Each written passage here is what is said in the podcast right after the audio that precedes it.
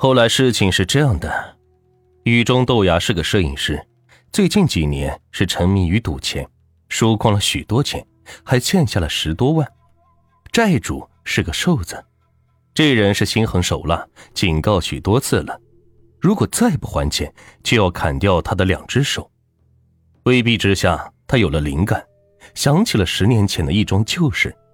那会儿他也10岁，夜晚的时候见到个孩子是被车撞死。事后他知道，被撞死的孩子叫做黄蟹，那个肇事者是逍遥法外。他有见到过那个肇事者，是个20岁的男子，样子凶。他不去揭发是有2个原因的，他觉得多一事不如是少一事。其二，他觉得就算去揭发也没多少好处费。1个月前，他见到个开宾车的男人，叫西伯，长相凶。因为长相凶，他怀疑这个人多半是当年的肇事人。他便跟瘦子商量，如果西伯真是当年的肇事人，就能勒索出许多的钱，至少有20-30万。但是这个瘦子只要钱，别的他也不管。不过为了早些拿到钱，他倒是愿意配合。这事得先确定西伯究竟是不是肇事人。他们策划许久，决定先从碰瓷开始，这样就能把西伯引入到他们的局中。雨中豆芽让瘦子去碰瓷，理由是你的样子像是个碰瓷的。瘦子承认这个，他的长相是有些猥琐，不过他还是决定让雨中豆芽去，理由是碰瓷危险，让车真的压了就糟糕了。这雨中豆芽说，我形象好，如果西伯不怀疑这是个碰瓷的，这事不好成功。瘦子便说，我的命珍贵，如果我受伤了，你会更糟糕。雨中豆芽是欠钱的，只能是听债主的吩咐。妥当了，他们便开始行动。这碰瓷是非常的顺利。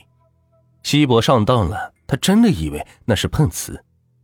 雨中豆芽和瘦子开始琢磨这下一步要怎么去走。想不到西伯是自己玩了个把戏。他贴出了寻人启事，寻找已经火化的刘老太，留下雨中豆芽的联系方式，这是西伯的报复。这雨中豆芽是高兴了，他想到个将计就计的办法。雨中豆芽找了2个帮手，一个是守在河三胡同33号门周围充当雨中豆芽邻居的人，告诉西伯33号门主人在10年前就被车撞死了。还有一个是帮手，是个长相雷同于刘老太的女人。雨中豆芽是个摄影师，也会化妆，他能把这个女人是变成已经故去的刘老太。这西伯是一步一步地走进局中，宇宙豆芽也确定了这个人就是当年撞死黄蟹的凶手。宇宙豆芽和瘦子商量，西伯这人长相凶狠，也够狡猾，且是时隔了10多年了，无凭无据的他是不会承认自己的罪行，还得狠狠的吓唬才行，然后弄个录音笔记录下他当着黄蟹鬼魂承认自己当年的罪行。这有了录音，才能从西伯手中是勒索出30万块钱。郊区荒芜的屋子中，宇宙豆芽和瘦子还有那个花钱雇佣的女人，3个人是布置了道具，白色的蜡烛、灵堂，还有一个充气的孩子，是依照黄蟹模样的量身定做的。一切准备就绪，夜晚到了12点，他们引西伯来到屋子里，让西伯见到刘老太和孩子黄蟹之间的对话。西伯冲进屋子里，他就要亲口承认是自己撞死黄蟹了。雨中豆芽在隔壁屋是躲着，手中的录音笔就要记录下全部了。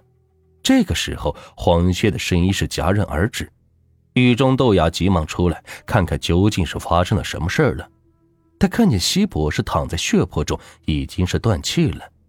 但是这怎么死了呢？谁杀死的？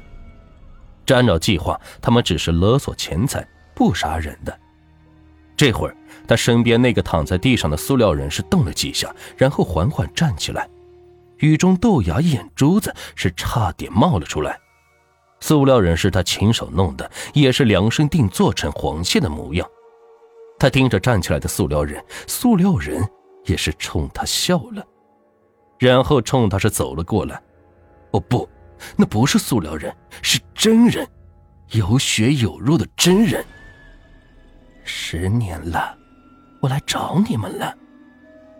狱中豆芽是魂飞魄散，慌不择路的，如同受惊的野兽，猛然的往屋外左右冲撞，额头左侧是扎进了门框上突出来的长钉上，血一下就喷溅出来，扑通几下就死了过去。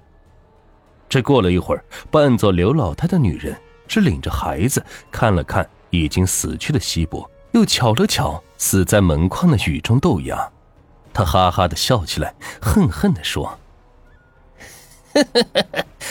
天意呀，报应，真是报应，你们罪有应得。